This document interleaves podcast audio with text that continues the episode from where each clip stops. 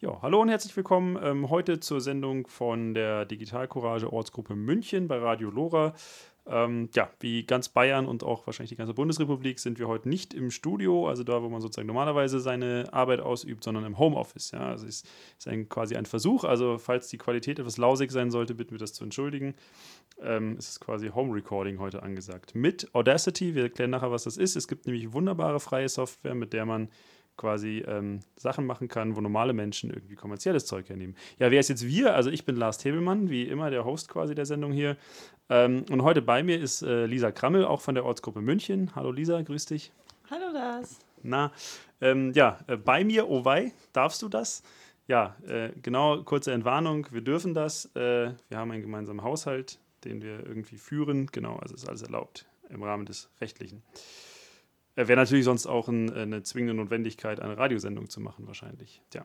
Gut, auf die Diskussion wollen wir uns nicht einlassen. Wobei wir heute auch Tools vorstellen, mit denen das vielleicht trotzdem möglich wäre, auch wenn man sich keinen Haushalt teilt, eine gemeinsame Radiosendung aufzunehmen. Stimmt, wir haben was in der Hinterhand, genau. Heute quasi 3 Themenblöcke. Das erste hat Lisa gerade schon thematisiert. Homeoffice, was nun? Also quasi auf einmal müssen wir Sachen tun, die wir noch nie vorher getan haben, irgendwie mit Leuten Videochats machen, vielleicht eine Telefonkonferenz abhalten. Wie macht man das jetzt, wenn man nicht gerade irgendwie gleich einen US-Anbieter nehmen möchte, der dann die Daten datenschutzunfreundlich weiterverarbeitet? Da haben wir ein paar Ideen. Zweite Sache ist eher eine analoge Geschichte. Uns geht es halt darum, nochmal klarzumachen, dass quasi Online-Shopping bequem und gut und schön ist, aber dass das Ganze halt nochmal bestehende Monopole manifestiert. Möchten da nochmal aufzurufen, ein bisschen Solidarität mit den lokalen Anbieterinnen und Anbietern hier walten zu lassen. Und das letzte Thema ist eher politischer Art, also da geht es quasi eigentlich darum, ja, wir haben jetzt eine ganze Menge Grundrechtseinschränkungen, was davon ist sinnvoll, gut und vor allen Dingen, wie werden wir diese Einschränkungen wieder los? Also wir wollen ja in letzter Instanz diese Krisenzeit überwinden. Gut. Ich sage wie jedes Mal zum Beginn der Sendung nochmal für diejenigen Personen, die jetzt zum ersten Mal hier eingeschaltet haben und vielleicht etwas überrascht sind, was ist jetzt dieses Digitalcourage? Nochmal ein paar Worte zum Verein Digitalcourage an sich. Das ist eine Bürgerrechtsvereinigung, NGO Neudeutsch, also Nichtregierungsorganisation, die sich sehr stark für Bürgerrecht und Datenschutz einsetzt und mittlerweile auch seit über 30 Jahren. Also es ist quasi jetzt auch keine Eintagsfliege, sondern eine sehr langfristig gewachsene Struktur. Hauptsitz ist in Bielefeld, also sozusagen in München. Hier ist nur eine Ableger von Aktiven und Aktivinnen, die quasi hier die Themen vor Ort bearbeiten. Genau. Was macht Digitalcourage? Also neben der politischen Kampagnenarbeit, also wo sozusagen aktiv versucht wird, Themen in der Öffentlichkeit zu platzieren oder auch mit Bundestagsabgeordneten und Abgeordneten zu reden, sind es ganz prominente Big Brother Awards, also einmal ein Datenschutz-Negativpreis, der jährlich vergeben wird an die Unternehmen und auch Bundesbehörden, die halt sich in der Missachtung des Datenschutzes hervortun. Genau, in München ganz konkret machen wir sehr viel kleinere Themen. Also was wir hier stark vorantreiben, sind sogenannte Krypto-Cafés, also quasi Workshops, wo jeder Einzelne so das lernen kann, was wir heute im ersten Teil der Sendung besprechen werden, nämlich wie kann ich eigentlich selbst digitale Mündigkeit ausüben, also quasi im digitalen Raum Tools verwenden, die mir erlauben, datenschutzfreundlich irgendwie zu agieren. Genau, das machen wir so alle 3-4 Monate mal. Genau. Ja. Und wir werden von diversen Trägern immer wieder mal eingeladen. Da waren schon Verdi dabei, die Frauencomputerschule, das Jugendinformationszentrum. Viel. Die uns einladen, damit wir ein bisschen unsere Expertise mit deren Kundinnen teilen. Genau. Okay. Ja, dann starten wir einfach mit dem ersten Teil. Ja, Homeoffice. Jetzt ist es soweit. Wir müssen alle von zu Hause arbeiten. Was tun? Was sind deine Tipps? Oder was sind deine, sagen wir vielleicht, du machst ja auch Homeoffice. Was sind so deine Probleme, wo du bisher drüber stolperst? Puh, also es gibt natürlich viele Probleme rein von der Art, dass man halt zu Hause sich konzentrieren können muss. Das ist schon mal wenig technisch bedingt, aber klar, es liegen viele Sachen rum. Es gibt 1000 Dinge, die man gerne machen würde, die man jetzt besonders gut sieht. Man würde gerne die Blumen auf dem Balkon einpflanzen. Da ist immer die große Frage, wie schaffe ich es jetzt einfach, an meinem Arbeitsplatz zu bleiben, wenn ich überhaupt einen habe. Es gibt viele Menschen, die haben ihren Schreibtisch abgeschafft, die sitzen jetzt auf der Couch. Da ist das natürlich für den Rücken früher oder später eine Belastung. Genau, aber wo wir heute hier reden wollen, ist die Technik auch. Ja, ein großes Problem, was wir jetzt zum Beispiel auch in meinem Unternehmen haben, ist, dass wir nicht dafür ausgerüstet sind, im Homeoffice zu arbeiten. Natürlich habe ich jetzt den Computer, mit dem ich arbeiten kann, aber kein Zugang zu unserem Laufwerk. Also das heißt, du hast eigentlich keinen Zugriff auf die Daten, mit denen du gerne arbeiten möchtest, sozusagen? Nicht direkt. Also ich muss mir immer wieder eine Kopie holen, aber das heißt, wenn ich mit mehreren Leuten gleichzeitig an Ordnern arbeite oder an mehreren Daten, ist das schwer. Okay. Habt ihr euch eine Dropbox eingerichtet?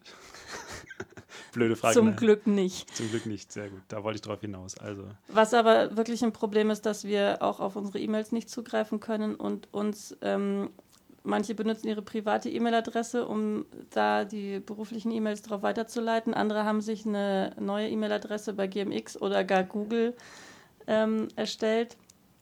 Das sehe ich sehr kritisch, ja. Ich habe mir, um es schon mal vorwegzunehmen, extra bei posteo.de eine E-Mail-Adresse erstellt, weil ich eben nicht meine private E-Mail-Adresse für berufliche Sachen verwenden will. Da ich posteo.de zum Beispiel oder mailbox.org wäre auch eine Alternative, der ich mehr vertraue als GMX oder Google. Das sind im Prinzip auch die Empfehlungen, die wir jetzt bei Digitalcourage und der digitalen Selbstverteidigung haben. Also du hast jetzt keine eigene neue E-Mail-Adresse angelegt, sondern im Prinzip einen E-Mail-Alias angelegt. Also sozusagen, du hast ein Mail-Konto, in dem du dann deine E-Mails bearbeitest. Genau. Und du musst quasi deine private E-Mail-Adresse aber dadurch nicht an meinetwegen Projektpartner abgeben oder sowas, die dann noch jahrelang auf deiner privaten E-Mail-Adresse... Und diese Alias kann ich einfach löschen, wenn die Krise vorbei ist. Ja, oder weiterleiten oder sowas. Ja, genau, das ist natürlich... eine gute Variante. Ja, genau, also das ist natürlich vielleicht ein wichtiger Punkt. Also wer immer in diese Situation kommen sollte, ich weiß nicht, in welchen Unternehmen das der Fall ist, aber wenn man in die Verlegenheit kommen sollte, da irgendwie nur über private E-Mail-Adressen kommunizieren zu können, auf keinen Fall sowas wie Google hernehmen. Also da werden halt teilweise Firmengeheimnisse, personenbezogene Daten halt über einen Anbieter abgewickelt, der einfach definitiv nicht den Datenschutz respektiert. Also das ist eine ganz kritische Sache. Was du vielleicht noch nicht gesagt hast, wenn man es jetzt bei Posteo auf die Spitze treiben kann, das ist einfach als Beispiel, das machen andere Anbieter auch, gibt es eine sogenannte Posteingangsverschlüsselung. Also man kann sogar theoretisch, wenn man irgendwie E-Mail-Verschlüsselung machen möchte und sicher sein möchte, dass auf diesem E-Mail-Server die E-Mails nachher nicht unverschlüsselt rumliegen, quasi da einen öffentlichen Schlüssel hinterlegen bei dem Provider. Und der verschlüsselt jede E-Mail, die man empfängt, mit diesem öffentlichen Schlüssel. Heißt, alle E-Mails werden quasi mit deinem E-Mail-Schlüssel verschlüsselt und die liegen dann auch sozusagen nur verschlüsselt dort. Das wäre nochmal ein Sicherheitslevel, das man draufsetzen könnte, wenn man wollte oder müsste. Ja. Wobei ich auch ganz froh bin, dass ich eben nicht mit personenbezogenen Daten arbeiten muss. Das ist doch mal eine ganz andere Nummer. Und das wäre wirklich verantwortungslos, wenn das okay, aber das wäre dann liegt im Prinzip ja auch im Unternehmen. Also in letzter Instanz können sie auch, also in diesen Fällen muss ja dann ein VPN zur Verfügung gestellt werden. Das ist ja nicht haarsträubend, dass es nicht gemacht wird, muss man ja einfach auch an der Stelle sagen. Also man merkt hier gerade in dieser Situation, dass Unternehmen einfach mit sowas oder viele Unternehmen mit sowas überhaupt nicht gerechnet haben und darauf null vorbereitet sind.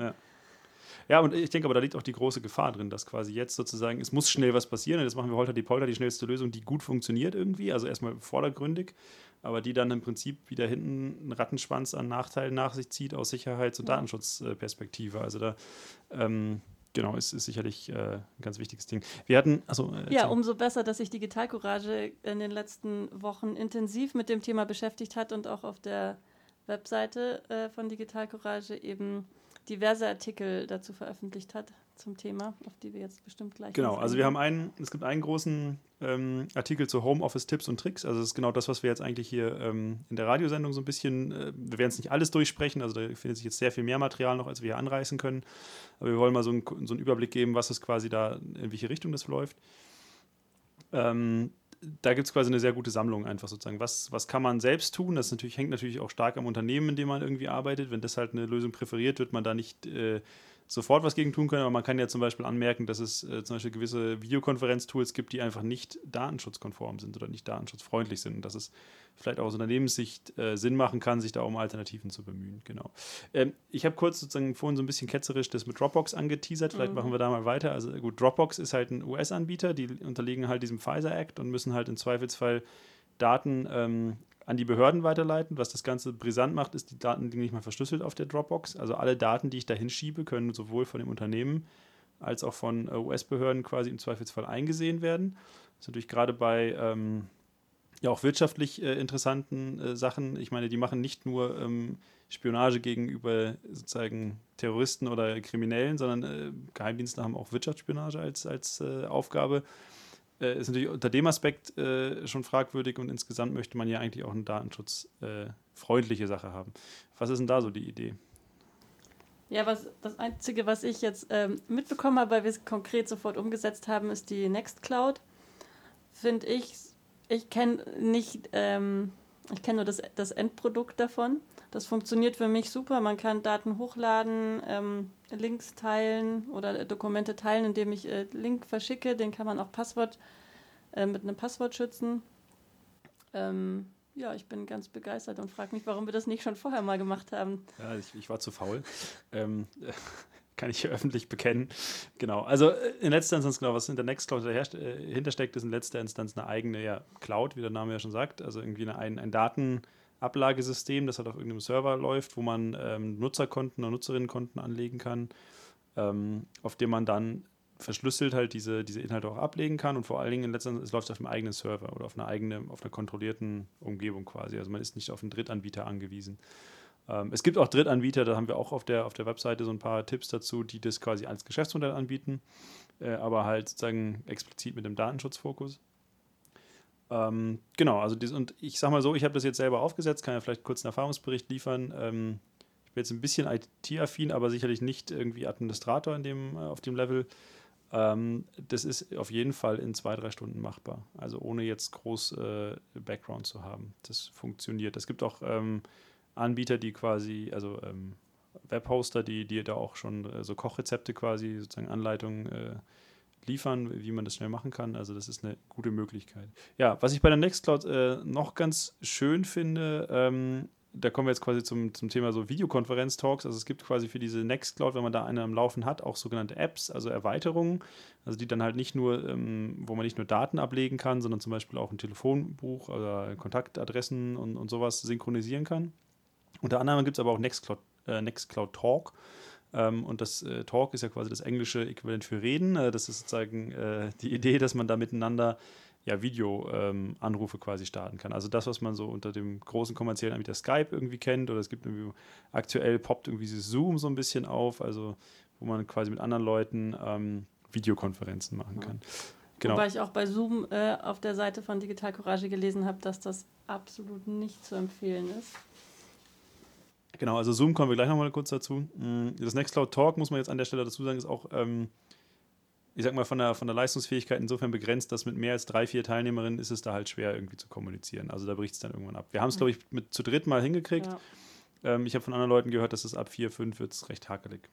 Hängt wahrscheinlich vom Server und der Anbindung ab. Also ich finde es auch schwer, überhaupt mit mehr als 5 Personen oder mehr als 4 Personen ein Skype-Gespräch zu führen. So. Genau, also Videotelefonie lebt natürlich eigentlich sozusagen, wenn von der 1:1-Situation, da macht Sinn, aber jetzt irgendwie 10 Hanseln da gleichzeitig zu beobachten, die irgendwie was tun. Chorprobe funktioniert leider nicht auf Nextcloud. Die Frage ist, brauche ich bei der Chorprobe das Video? Ich weiß es nicht genau. Vielleicht könnte man in dem Fall dann eher auf eine Audiolösung gehen, da gibt es auch was. Die Mumble-Geschichten, also Mumble ist quasi kommt glaube ich eher so aus der Gamer-Ecke ursprünglich, auch ein offenes Protokoll, wo man auf dem Server quasi sich in so einer Art Chatraum verabreden kann und auch mit sehr vielen Teilnehmerinnen halt reden kann. Also sozusagen ist es dann mit der Anzahl der Menschen skaliert das ganz gut. Also man kann da auch in sehr großen Gruppen irgendwie miteinander reden. Und wenn es nur ein Audio sein muss, dann ist das sozusagen eine sehr valide Option. Auch da gibt es bei Digitalcourage ein paar Tipps, wo so Mumble-Server rumstehen. Auch da, ich kann wieder Selbsterfahrung sagen, das kann man selbst auf dem Raspberry zu Hause innerhalb von, glaube ich, einer halben Stunde kriegt man das gut aufgesetzt. Also bei unseren auf der digitalen Selbstverteidigungsseite, gibt es zum Beispiel diese Freedom Box, die da empfohlen wird. Das ist in letzter Instanz eine Software, die man sich runterlädt, auf dem Raspberry draufzieht und da kann man wie in so einem App Store einfach Mumble anklicken und das ist halt, läuft in einer halben Stunde. Also ich habe es live ausprobiert zu Hause, das geht. Ja, also das wäre sozusagen für alle, die jetzt sagen, das brauche ich jetzt aber ganz dringend, ich will irgendwie nicht Skype nehmen oder ich möchte dieses Zoom nicht hernehmen, dann ist sowas sozusagen, wenn man es nur mit Audio braucht, sicherlich eine sehr brauchbare Geschichte. Ich finde es auch erstaunlich, wie viel auf einmal letztendlich funktioniert, was wir so in letzter Zeit immer dachten, das müssten wir mal, gibt es da nicht eine Alternative?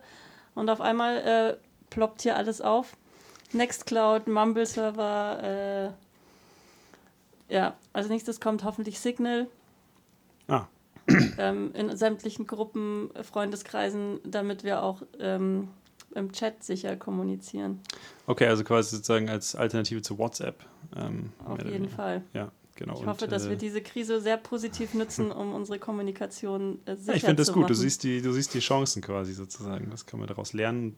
Also ich denke, vielleicht, jetzt kurzer Exkurs mehr von den technischen Sachen weg, ist es vielleicht schon eine spannende Sache, die man daraus auch mitnehmen kann. Also klar ist jetzt alles dramatisch und schlimm und ich denke auch da ist, was wir auch schon gesagt haben, die große Gefahr, dass es jetzt Hals über Kopf in irgendwelchen unbedachten Entscheidungen mündet, wo man nachher dann wieder stark gegenarbeiten muss. Man kann es ja aber auch positiv sehen und jetzt einfach auch versuchen, datenschutzfreundliche Alternativen zu forcieren und auch stark zu unterstützen. Also jetzt gerade zu sagen, wenn es darum geht, wie bauen wir jetzt unsere Chatgruppen auf, zum Beispiel zu sagen, wir nehmen sowas wie Signal her, ja? Also es ist halt eine sehr gute Alternative zu WhatsApp. Oder wir versuchen wirklich mal einen eigenen Jabber oder XMPP-Server aufzusetzen. Das ist noch besser, weil der ist nämlich dezentral organisiert. Also da brauche ich dann nicht einen einzelnen Anbieter, heißt der jetzt Signal, WhatsApp, Telegram, was auch immer, sondern bei XMPP habe ich wiederum die eigene Kontrolle drüber. Es wäre jetzt eigentlich eine super Gelegenheit, auch gerade für kleine Firmen oder Vereine zu sagen, wir brauchen jetzt irgendwie genau sowas. Dann voll, also ja. Genau, manche haben jetzt gerade wenig zu tun oder sind in Kurzarbeit, sitzen viel zu Hause rum. Genau. Also an alle, die da irgendwie Verantwortung tragen und sich gerade mit der Thematik rumschlagen, also bitte geht einfach auf die digitale Selbstverteidigungsseite von Digitalcourage. Da gibt es eine ganze Menge Hinweise und Tipps und eine gute Sammlung, was man eigentlich tun kann. Genau. Ja. Vielleicht, weil ich gerade gesagt habe, manche Leute haben wenig zu tun. Es gibt andere Leute, die haben sehr viel zu tun, die müssen auch noch ihre Kinder beschulen. Ist natürlich. Ich weiß nicht, ob das schon die Überleitung zu dem Thema ist. Software an Schulen, meinst du? Ja. Das hat man uns noch kurz aufgeschrieben. Ja, also Digitalcourage hat jetzt in letzter Zeit auch eine ganze Serie dazu gehabt, also wie sozusagen Digitalisierung und Schule zusammengehen kann, weil da ja häufig auch analog zur Corona-Krise einfach das nächstbeste genommen wird oder was vermeintlich am bequemsten gerade ist. Und das heißt in der Regel dann halt Microsoft oder Apple. Und da bindet man sich halt zum einen relativ hohe Lizenzkosten ans Bein und natürlich in letzter Instanz auch eine ganze Menge datenschutzfragwürdige Problematiken. Und genau, also jetzt auch vielleicht für jetzt die Lehrer und Lehrerinnen, die hier gerade zuhören und sagen, ich mache jetzt gerade meine WhatsApp-Gruppen irgendwie am Start und irgendwie mache über Facebook ganz tolle Sachen. So, macht's einfach nicht. Lasst es einfach. Tut's einfach nicht. Es ist keine gute Idee. Es ist bequem, es ist einfach Mist. So, also es gibt hoffentlich Alternativen. Es gibt Alternativen, ja. Also sozusagen auch bei Digitalcourage, es gibt sozusagen aufgelistet einige Möglichkeiten, wie man sowas auch irgendwie sinnvoll aufziehen kann. Und auch da wieder denke ich, jetzt ist gerade die Zeit, auch Zeit zu investieren, zu sagen, wir bauen mal so einen digitalen Klassenraum irgendwie auf. Und dann ist halt 2 Tage mal vielleicht kein Unterrichtskonzept, das an die Kinder ausgeteilt wird. Ich glaube, von meinen Rückmeldungen, die ich so gehört habe, da gibt es genug zu tun. Ja? Nehmt euch die Zeit, macht halt irgendwie was Anständiges und dann kann man sowas auch langfristig nutzen. Also sozusagen wieder als Chance sehen. Und jetzt nicht irgendwie darauf zurückfallen, ich nehme das nächstbequemste her und habe dann hinten raus aber vielleicht wieder die Problematiken, die ich gar nicht haben möchte. Genau. Letzter Einschub vielleicht noch zum Homeoffice, dann kommen wir bei dem Thema mal zum Ende. Also was halt auch wichtig ist, sozusagen neben der ganzen Frage nach, welche Software verwende ich eigentlich, ist das allgemeine IT-Sicherheitshandling nochmal, auf das man, glaube ich, nicht häufig genug hinweisen kann. Also es ist echt essentiell, einfach Updates zu machen. Also es bringt halt nichts irgendwie auf einer 3 Jahre alten Kiste, die halt keine Updates mehr gekriegt hat, irgendwie Sachen laufen zu lassen. Da gibt es halt einfach sehr große Sicherheitsprobleme und die werden dann auch zu Datenschutzproblemen in dem Moment, wo halt Daten abgegriffen werden. Ja. Das Zweite ist, wir kennen das alle, man geht halt morgens um 9 Uhr gemütlich mit dem Kaffee irgendwie da in der Jogginghose an den Rechner und dann schmeißt man den Kaffee über den Rechner. Ist halt auch ärgerlich, wenn da halt die Daten weg sind. Also Backups machen, das ist halt, ich kann das aus leidvoller Erfahrung selbst berichten, das macht einfach Sinn, spätestens ein wöchentliches Backup zu haben, falls was schief geht. Man hat ein deutlich schöneres Leben und ärgert sich halb so viel. Genau. Naja, und wie bei allen Sachen sozusagen, Passwörter sind einfach das Essentielle. Ja? Also wer jetzt anfängt, irgendwie bei allen Accounts die gleichen Passwörter zu haben, ist halt schlecht. wenn ein Passwort abhanden kommt. Das kann aus eigenem Verschulden sein, das kann aber auch einfach sein, weil einer der Anbieter, bei dem man das halt irgendwie verwendet hat, schludert, dann ist einfach auf einmal Tür und Tor geöffnet und alle Accounts sind gehackt. Also verschiedene Passwörter überall, gute Passwörter, einfach einen Passwortmanager hernehmen, automatisch sich ein Passwort generieren lassen mit 14, 15, 16 Zeichen, dann ist man für die meisten, also für das normale Angriffsszenario, auf einer ganz guten Seite. Da haben wir jetzt schon eine Menge zu tun. Ja, genau. Ich glaube, die Corona-Krise dauert nicht so lang, wie wir Zeit bräuchten, um alles umzusetzen, was wir idealerweise gerne machen. Da machen wir jetzt einen Zeitplan. Was machen wir heute? Was machen wir in den nächsten 5 Minuten? Es gibt jetzt gleich Musik. Was kann man bis zum Ende des Musiktitels schaffen? E-Mail-Anbieter wechseln. Das kriegt man hin, oder? Also, ich lade euch herzlich ein. Wechselt, bis das folgende Lied vorbei ist, euren E-Mail-Anbieter. Einfach bei Digitalcourage auf die Website gehen, gucken, was wir da empfohlen haben. Wir haben schon 2 genannt. Posteo, Mailbox sind, glaube ich, empfehlenswert. Selbst hosten, das ist ein langfristiges Projekt. Das kriegt ihr dann irgendwie so bis Ende des Jahres hin, aber in den nächsten 5 Minuten schafft ihr den Wechsel zu einem vertrauenswürdigen E-Mail-Anbieter. Wir hören uns gleich wieder. Ja, hallo, dann herzlich willkommen wieder zurück. Das waren die Ohrboten mit Keine Panik. Wenn es mal so einfach wäre, das war jetzt dein spezieller Wunsch gerade nochmal das Lied. Ja, ist was dran, finde ich. Ja, aber vielleicht habt ihr auch gar nicht so gut zugehört, sondern euch eine neue E-Mail-Adresse erstellt. Tja, wir werden es erst danach herausfinden, genau. Tja, ja, Panik. Aktuell haben ja recht viele, wahrscheinlich Einzelhändler, auch ein bisschen Panik, dass es quasi sozusagen das Geschäftsmodell wegbricht, weil wenn man nun mal in einem Laden verkauft und der Laden muss zugemacht werden, dann kann das schon leicht panische Reaktionen hervorrufen. Auch dazu haben wir bei Digitalcourage nochmal so einen allgemeinen Artikel geschrieben, also quasi Solidarität statt Amazon betitelt. Was steckt dahinter so? Was ist so deine Quintessenz? Yes. Support your local dealer. Wir, die Einzelhändler in unseren Straßen, kämpfen sowieso schon um ihre Existenz, auch ohne Corona. Jetzt wurde ihnen wirklich der Garaus gemacht. Die meisten dürfen einfach nicht mehr öffnen.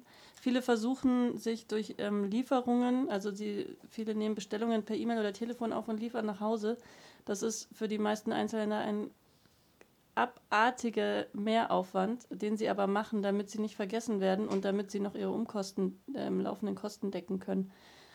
Ist brutal, aber unterstützt bitte die Einzelhändler. Vielleicht auch durch eine nette Geste, aber die Leute brauchen vor allem Geld. Und bestellt bitte nicht lauter Kleinscheiß, sondern sammelt vielleicht eure Bestellungen, damit zum Beispiel der Buchhändler, die Buchhändlerin oder der Blumenhändler, die Blumenhändlerin, wer auch immer gerade in eurem Fokus steht, nicht jeden Tag kommen muss, sondern vielleicht nur einmal die Woche. Das wäre natürlich sehr nett, ja, genau. Ich meine, das Online-Bestellen ist natürlich bequem, aber es hat, gerade wenn man jetzt bei Amazon bestellt, also dem großen Versandhersteller natürlich auch eine ganze Menge Nachteile. Also ich denke, Amazon ist, glaube ich, Rekordhalter bei den Big Brother Awards quasi sozusagen mit der Anzahl der Awards, die verliehen wurde. Sozusagen Datenschutz ist dort halt ein Riesenthema, also ein Riesen-Nicht-Thema, sagen wir mal so rum. Also sozusagen aus unserer Sicht ein Riesenthema, das sozusagen da irgendwie angekreidet werden muss. Die wissen ganz genau, wie viel Klopapier wir zu Hause haben. Ganz genau, ja. Also die können das sozusagen auch den Preis wahrscheinlich adaptiv dann sinnvoll bestimmen. Ja? Also die wissen genau, ob du jetzt gerade nur aus Spaß bestellst oder nicht. Genau, also das ist, darf man halt nie vergessen. Also wenn man da halt Bestellungen abgibt, sei es auch welcher Art auch immer, also ob es jetzt Bücher sind, das verrät natürlich eine ganze Menge über die eigenen Interessen, ob man jetzt eher politisch eingestellt ist, wenn ja, in welche Richtung, ob man sich halt für Sprachen interessiert, für welche Musik, keine Ahnung, in letzter Instanz auch, ob man Kinder hat. Also wenn ich mir halt irgendwie Ratgeber, Literatur und Co. irgendwie bestelle. Ja, sexuelle Orientierung, politische Orientierung, ja. Parteizugehörigkeit, genau. Es liegt alles offen. Es liegt halt alles in der Hand. Also es ist eine relativ kritische Sache. Überlegt euch das unabhängig von der Corona-Krise und der Unterstützung des Einzelhandels. Macht eine Sache. Und Amazon hat natürlich auch in dem Sinne einen riesen Hebel gegenüber den Verlagen selber. Also sozusagen auch bei Digitalcourage gibt es das Beispiel, dass zum Beispiel gewisse Broschüren einfach bei Amazon als vergriffen oder nicht lieferbar gebrandmarkt oder gelabelt werden und bei uns aber im Shop nicht oder bei Digitalcourage im Shop sozusagen erhältlich sind. Ja? Die wollen halt nur nicht, dass das jemand kauft. Da muss man halt irgendwie auch überlegen, ob man da nicht lieber den Buchhandel vor Ort irgendwie unterstützt. Genau, und wenn man schon im Internet bestellt, weil man bestimmte Dinge einfach vor Ort nicht mehr bekommt, dann möglichst bei kleinen Online-Shops, die vielleicht auch ein Geschäft haben, aber auch online verkaufen oder die sich eben auf was Bestimmtes spezialisiert haben. Wie zum Beispiel den Digitalcourage-Shop, aber auch für jede kleine anderes Ding gibt es Online-Händler, die einen kleinen Online-Shop betreiben, die auch in Deutschland sitzen und eben nur begrenzt Daten sammeln. Ich denke, auch da ist es wie im Digitalen halt gut, irgendwie Dezentralität und auch Diversität zu haben. Also sozusagen nicht an einem einzelnen Anbieter zu hängen, der ja im Prinzip auch eine Monopolstellung hat. Also es ist in dem Moment, wenn es dann jetzt vor Ort der Einzelhandel in großen Teilen wegbricht, wird ja quasi auch die Luft dünn, wo kaufe ich dann noch ein? Ja? Also wenn ich quasi vor Ort nicht kaufen kann, bin ich ja irgendwann darauf angewiesen, halt bei diesem Monopolisten zu kaufen, der in letzter Instanz ja auch die Preise dann vorgeben kann. Also sozusagen zum einen sehr stark Solidarität, aber auch wirklich langfristig mal denken, was bedeutet das, wenn man es nicht tut. Genau. Was man bei der ganzen Sache vielleicht noch so als letzten Aspekt nicht aus den Augen verlieren sollte, das ist, glaube ich, in der deutschen Öffentlichkeit gerät es zunehmend wieder in Vergessenheit, aber Amazon bezahlt de facto keine Steuern. Also das ist auch so eine Sache. Ja? Weil jeden Artikel, den ihr da kauft, das ist alles gut für dieses Unternehmen, aber es kommt kommt sehr, sehr wenig dem Gemeinwesen wieder zurück. Was man halt bei den Läden vor Ort halt nicht sagen kann. Also die zahlen halt reguläre Umsatzsteuer, ihre Gewerbesteuer. Das heißt, der Staat wird ja mittelfristig auch wieder Geld brauchen, wenn sozusagen diese ganze Corona-Sache durch ist. Also auch das ist quasi eine sehr sinnvolle Geschichte. Es spricht also nichts dafür, bei Amazon zu kaufen. Oder umgekehrt alles dafür, vor Ort zu kaufen. Ja, wir waren beim Thema Bücher. Also die Leute haben jetzt sehr viel Zeit zu lesen. Es soll Leute geben, die viel Zeit haben, ja. Also es haben auch andere Leute wenig Zeit, weil sie sozusagen jetzt viel arbeiten müssen. Aber sozusagen das vorherrschende Narrativ ist ja gerade, jetzt haben alle Zeit oder keine Ahnung, möchten gerne sich mit kulturellen Sachen beschäftigen. Ja, Theater bieten Zeug umsonst an im Internet, was man ja auch sehr kritisch diskutieren kann. Also wir haben auch schon ein bisschen drüber geredet. Ja, Bücher, jetzt will ich ein Buch kaufen, was kaufe ich mir da? Wir haben gesagt, jeder von uns beiden hier bringt mal so eine Buchempfehlung raus. Ich lass dich mal starten. Ja, ich würde ein Hörbuch empfehlen, und zwar Quality Land von Marc-Uwe Kling. Warum und worum geht's da? Gibt es auch im Shop von Digitalcourage oder bei der Buchhändlerin um die Ecke, die das sicher hoffentlich nach Hause liefert oder schickt. Bei Quality Land geht es um eine Welt, in der wir alle nicht leben wollen. In dieser Welt regiert unter anderem The Shop. Darüber hatten wir gerade gesprochen. Ist aber sehr witzig gemacht, wer Marc-Uwe Kling kennt und das Känguru. So bitter es ist trotzdem so witzig beschrieben. Und jeder Satz ist eigentlich hörenswert. In dem Fall. Ja. Okay. Ja, sehr, sehr schön. Ich wollte jetzt gerade sagen, ich bin gespannt, aber nein, bin ich nicht. Ich habe es schon gehört, dass sozusagen ich weiß, wovon du redest. Genau, also meine Empfehlung wäre sozusagen nochmal was Handfestes, also ein Buch mehr oder weniger. Ja, also Leute, die quasi noch selbst lesen möchten und sich nicht vorlesen lassen. Hätte ich eine Empfehlung, wäre die Autobiografie von Edward Snowden, also Permanent Record. Gibt es trotz des englischen Titels auch auf Deutsch oder ist es sozusagen im Deutschen auch veröffentlicht worden. Ich denke mal, die Leute, die sich jetzt mit den Snowden-Filmen und den ganzen Vorberichterstattungen zum Beispiel von The Intercept und Co. beschäftigt haben, da wird jetzt inhaltlich nicht viel Neues drin sein, aber ich denke, die Innenperspektive von dem Snowden ist relativ interessant. Also auch gerade dieser Wandel von eigentlich einem sehr loyalen US-Regierungsmitarbeiter oder halt auch Zuarbeiter hin halt zu diesem kritischen Bewusstsein sozusagen, hey, was da passiert, ist eigentlich nicht entspricht nicht meinen Werten. Also ich denke, das ist irgendwie eine spannende Entwicklung, die man da beobachten kann und die ja auch recht selbstreflektiert beschreibt. Also kann ich nur sehr empfehlen, weil ich denke, das ist halt, die eine Sache kann man sich halt immer theoretisch alles durchdenken, was würde ich tun, aber es ist halt eine extreme, einfach eine extreme Einschnitt in dieses Leben gewesen, einfach diesen Schritt zu gehen und im Prinzip die Sachen aufzuklären. Und das ist jetzt auch letztendlich auch ein entscheidender Schritt oder Einschnitt in unsere Gesellschaft. Also, dass absolut. Das offengelegt wurde, ist, hat manche Leben extrem verändert. Ja. Und uns vieles bewusst gemacht. Ja, genau. Okay, damit kommen wir jetzt zum dritten und auch letzten Teil. Und ich würde sagen, klassisch last but not least, also quasi dem letzten, aber nicht unwichtigsten Teil der Sendung. Und zwar nochmal dem Thema, was bedeutet jetzt Corona und diese ganze Krise eigentlich für die Grundrechte?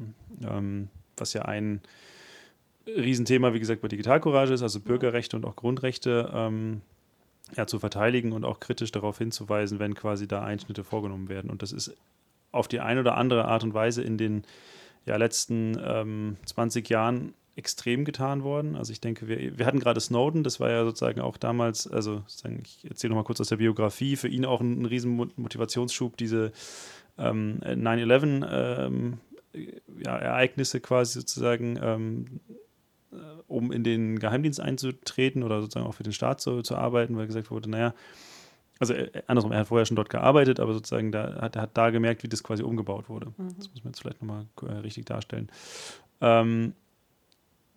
Und ich denke, wir müssen ein bisschen aufpassen, dass wir mit Corona nicht an einem ähnlichen Punkt sind. Also damals 9/11 war halt, der Terror hat einfach alles gerechtfertigt. Also sozusagen, du konntest... wir tauschen Freiheit gegen Sicherheit ein. Genau, wir tauschen Freiheit gegen Sicherheit ein. Sozusagen, wir müssen diesen Terror jetzt besiegen, deswegen sind Freiheitsrechte halt sekundär oder das müssen wir halt einfach hinnehmen, dass die jetzt eingeschränkt werden.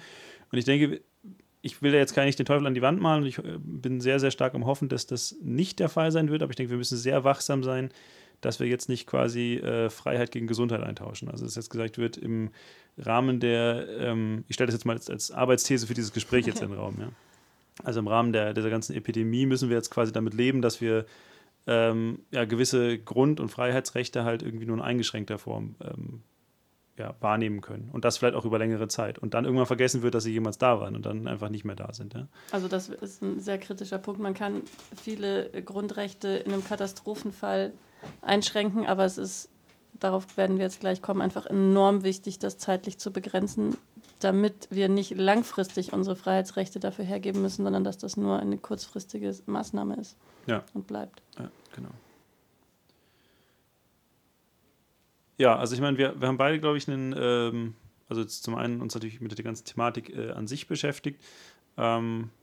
Es gibt vom Herbert Prantl gab es am Sonntag oder Samstag, in der Samstag-Sonntag-Ausgabe der Süddeutschen quasi einen Kommentar zu der ganzen Geschichte übertitelt mit Staat hilft. Also da ging es quasi genau eigentlich um diese Thematik, dass aktuell jetzt der Ruf eigentlich recht laut ist nach einem starken Staat, der einfach diese Dinge in die Hand nimmt. Also ich meine, es ist natürlich auch eine ganz neue Herausforderung jetzt, muss man einfach so sehen, die auch sicherlich Angst macht. Ja? Angst ist halt da ein schlechter Katalysator vielleicht auch.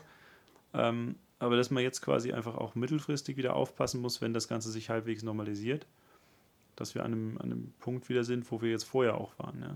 Genau, also ich denke, es geht in jedem, es geht immer wieder um Abwägung. Also was sind unsere Prioritäten, was ist wichtig, was wollen wir hergeben, was nicht. Und in diesem Fall finde ich das ein offener Diskurs, wo halt sehr viele verschiedene Menschen verschiedene Meinungen austragen können, sehr wichtig ist. Es gibt keine perfekte Lösung, auch in diesem Fall nicht. Es wird uns auch nichts helfen, wenn wir die Wirtschaft und das öffentliche Leben auf Null drehen und nur um möglichst alle Menschen zu retten und vor diesem Virus zu bewahren. Letztendlich müssen wir irgendwann wieder zum normalen Leben zurückkommen können.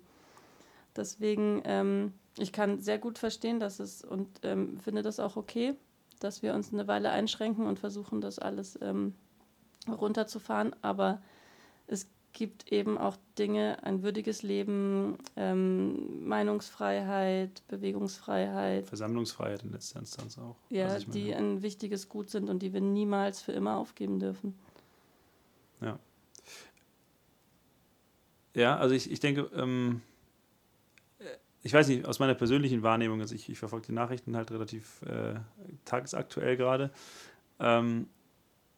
ist einfach auch gar nicht, also ist die soziale Dynamik gerade wahnsinnig groß. Also sozusagen, ich sag mal, vor 3-4 Wochen war das einfach noch eine Riesendiskussion, mit Händeschütteln soll man das jetzt tun oder nicht. Ja, und haben manche noch drüber gelacht, ne? Genau, haben noch Leute drüber gelacht, ja. Und jetzt ist gerade so ein bisschen diese Mundschutz-Thematik irgendwie, die aus Österreich rüberschwappt, jetzt irgendwie.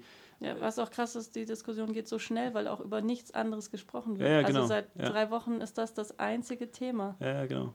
Ja, und jetzt reden wir sozusagen, also es ist eigentlich klar, das darf nicht für ewig dauern, diese Ausgangssperren und so. Ja, und ich habe keine Ahnung, also ich bin guter Hoffnung, dass das in vielleicht einem Monat oder sowas spätestens beendet ist, aber ich denke, wenn das nicht schnell passiert, der Mensch ist ein Gewohnheitstier, ja, die Leute gewöhnen sich halt dran. Es ist dann halt ist halt blöd, ja, aber es muss jetzt halt so sein und wenn das halt dann länger geht, verschleppt sich es halt einfach auch. Also sozusagen dieser, wir sind es einfach normalerweise gewöhnt, Freiheit zu genießen und wenn wir sie halt nicht genießen, dann schleift sich es halt schnell ein, dass sozusagen, ja gut, ist halt unangenehm, aber es ist ja irgendwie anscheinend auch sinnvoll. Also so ein bisschen, wie gesagt, diese Sache, ja gut, wir nehmen jetzt diesen Freiheitsentzug in Kauf und wollen damit, wie bei 9/11, die Sicherheit haben oder jetzt halt die Gesundheit. Und ich sehe das schon als eine Gefahr auch für die, ja, wie man es nennen möchte, Demokratie, Bürgergesellschaft, also sozusagen diesen freien Austausch, den wir ja eigentlich als recht elementare Säule haben bei uns. Wobei ich da auch große Hoffnung habe, wenn ich Menschen im Park spazieren gehen sehe,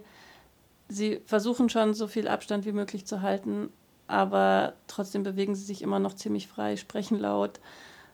Also ich habe das Gefühl, die ersten Tage waren ein bisschen krass, da war es sehr ruhig auf der Straße, aber mittlerweile, wo das Wetter auch gerade wieder schön ist, habe ich nicht das Gefühl, dass die Leute sich sehr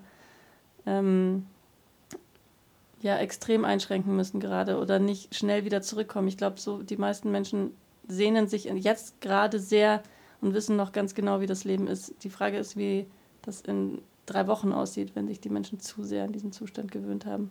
Ja, das ist halt meine Befürchtung. Also genau, ich glaube, ich teile die Beobachtung. Es war irgendwie sehr, sehr skurril irgendwie. Normalerweise in den Parkanlagen hier in der Ecke ist halt, sobald es irgendwie einen Sonnenstrahl gibt, Halligalli angesagt. Ja, da wird halt gegrillt und es sind halt irgendwie Großfamilien irgendwie unterwegs und es ist halt auch sozusagen alleine Lautstärke da im Park. Und wenn du jetzt durch den Park gehst oder auch gerade in den ersten Tagen, war das schon so gedämpft. Also selbst die Leute, die unterwegs waren, klar, ich meine, viele Menschen machen auch viel Lärm und weniger halt vielleicht nicht so, ja, aber es war sozusagen einfach eine sehr, sehr ruhige Stimmung und ich finde es schon irgendwie gruselig.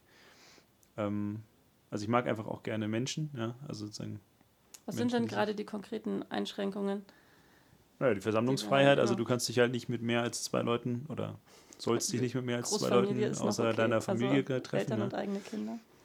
Genau, wohl dem, der viele Kinder hat irgendwie so, ne? Also mit denen darf man dann rumlaufen, aber klar, also wenn man so durch den Park geht, also du siehst eigentlich mehr als 2 Leute selten. Und wenn, dann sind es eigentlich Eltern mit Kindern. Ja? Die sind dann mehr in größeren Gruppen unterwegs.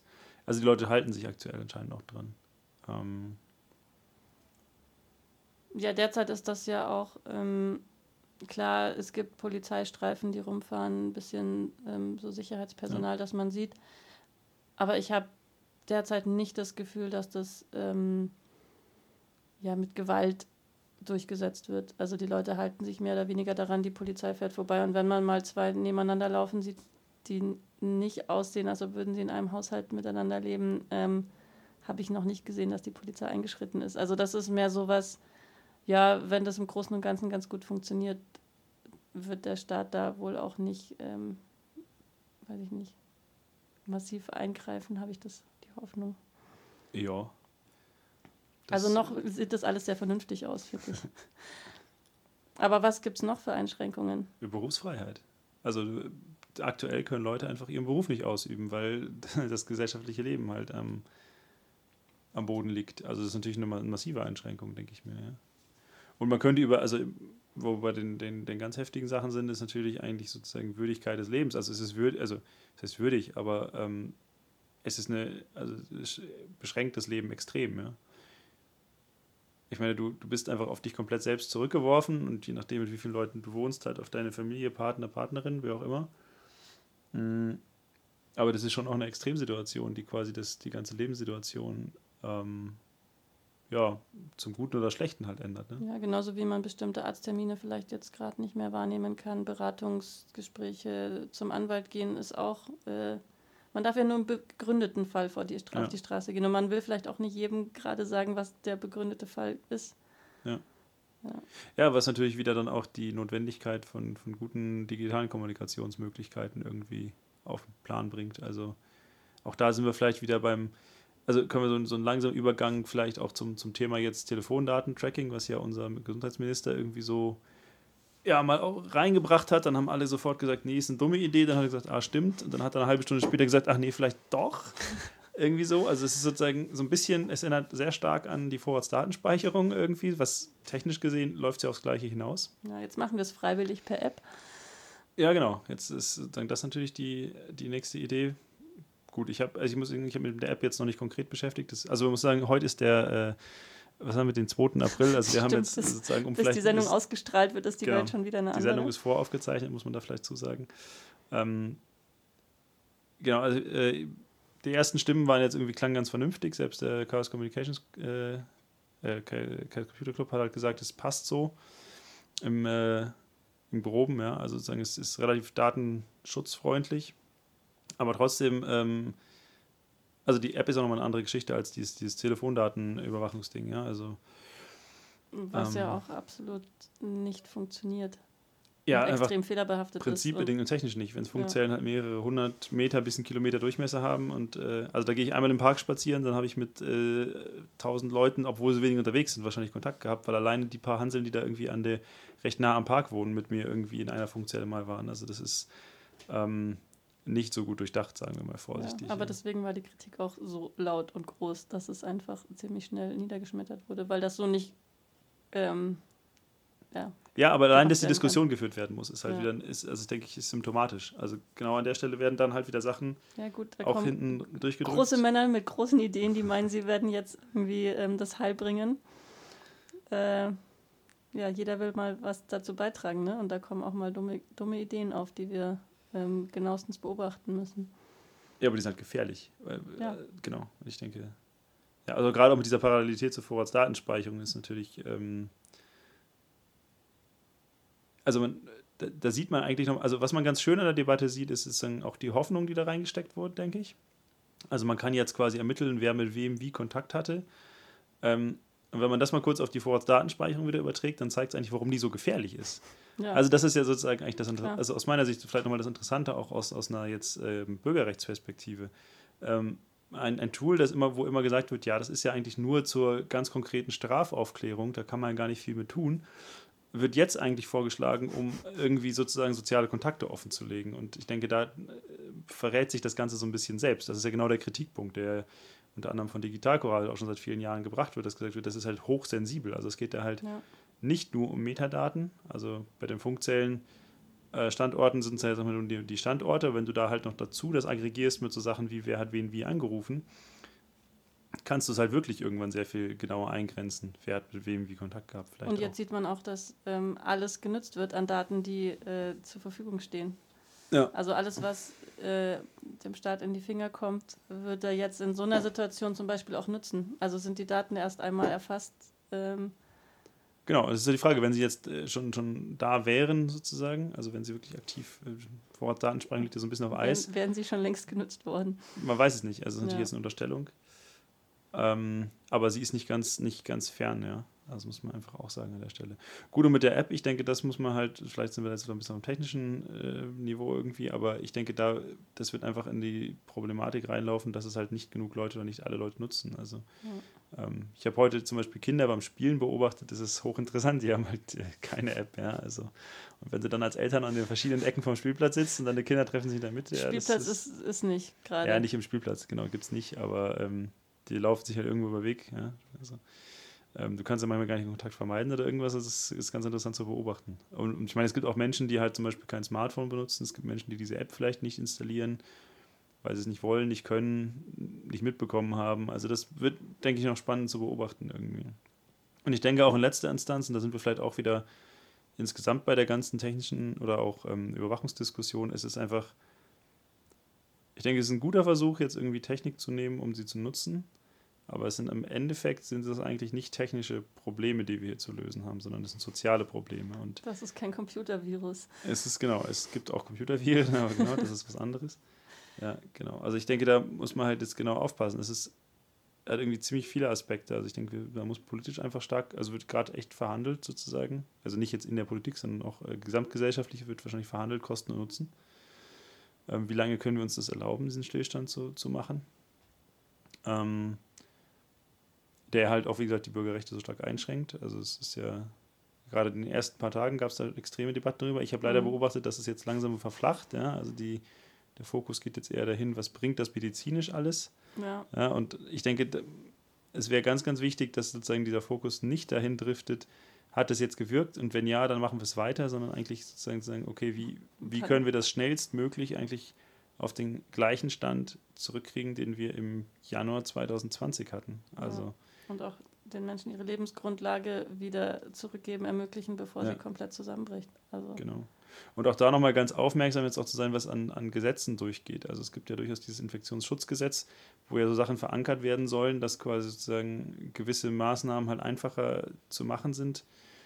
Ich denke, da sind viele Sachen auch sinnvoll und richtig von, aber auch da muss wieder auf die Finger geguckt werden, dass zum Beispiel bei solchen Grundrechtseingriffen halt immer ganz klare Verfallsfristen gesetzt sind. Also dass es quasi so wie sozusagen Datenschutz bei Default oder bei Design gibt, sozusagen in Software, wo ich einbaue, dass der Datenschutz beachtet wird, auch bei Gesetzen halt berücksichtigt wird, dass sozusagen Grundrechtseingriffe nach einer definierten Zeit einfach zumindest auf den Prüfstand gestellt werden müssen, und zwar nicht nur im Sinne von, ja, dann schreiben wir halt ein neues, noch das gleiche nochmal aus, sondern dass es da wirklich dann auch eine Debatte geben muss. Und das wird auch nicht der letzte Virus sein. Also das ist jetzt mal die so eine erste Situation, in der wir das richtig gut machen, damit das beim nächsten Mal uns nicht wieder auf die Füße fällt.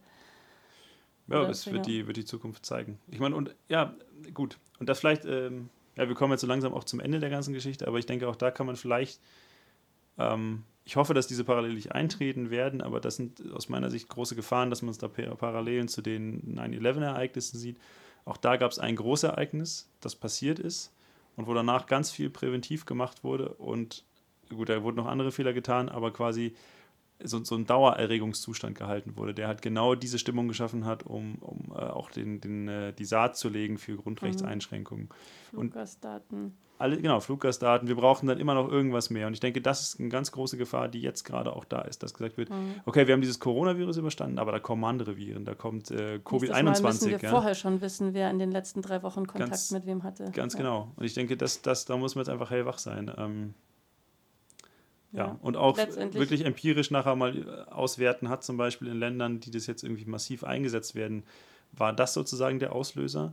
Oder gab es vielleicht einfach ganz andere Gründe? Also haben die andere Hygienemaßnahmen, sind die halt irgendwie anders vorbereitet? Also gleiche Diskussion eigentlich zum Beispiel wieder bei der Vorratsdatenspeicherung. Also wie überführe ich zum Beispiel Straftäter? Weil ich jetzt technisch tolle Möglichkeiten habe oder weil ich gute Polizeiarbeit mache? Ja, das sind 2 verschiedene Sachen. Also wieder ein soziales Problem eigentlich, dass ich nicht unbedingt technisch lösen kann. Ich kann dann eine technische Lösung vorschlagen, ich muss sie nur aber auch evaluieren.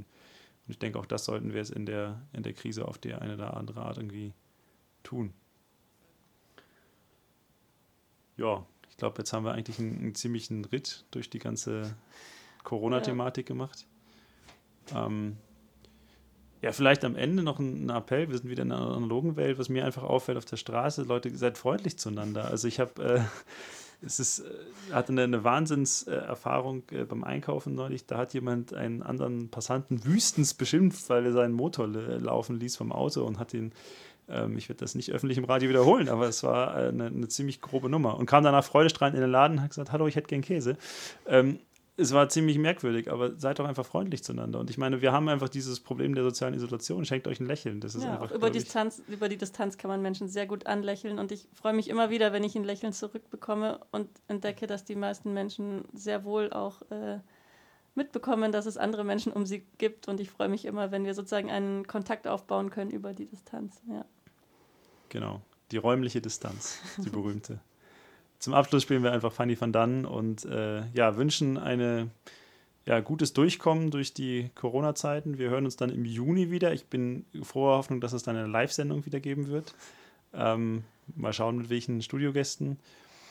Genau, abschließend bleibt vielleicht noch zu sagen, dass von Digitalcourage München hier die nächsten Veranstaltungen jetzt bis Ende April erstmal auf Eis gelegt worden sind. Also alle, die da weiteres Interesse dran haben, sind stark gebeten, sich in den Newsletter einzutragen. Wir werden da dann bei gegebener Zeit nochmal Aktualisierungen rumschicken. Nicht, dass da jemand vor verschlossenen Türen steht. Also aktuell ist nicht die Gefahr, weil es eine Ausgangseinschränkung gibt, aber sollte es gelockert werden, müssen wir auch dann für uns nochmal evaluieren, ab wann wir wieder voll durchstarten. Gut, damit einen schönen April und wahren Sie die räumliche Distanz, aber gleichzeitig wahren Sie auch soziale Nähe. Also. Ja, und unsere Grundrechte. Genau. Ja, dir danke fürs Mitmachen und auf Wiedersehen. Ciao, ciao. Ciao.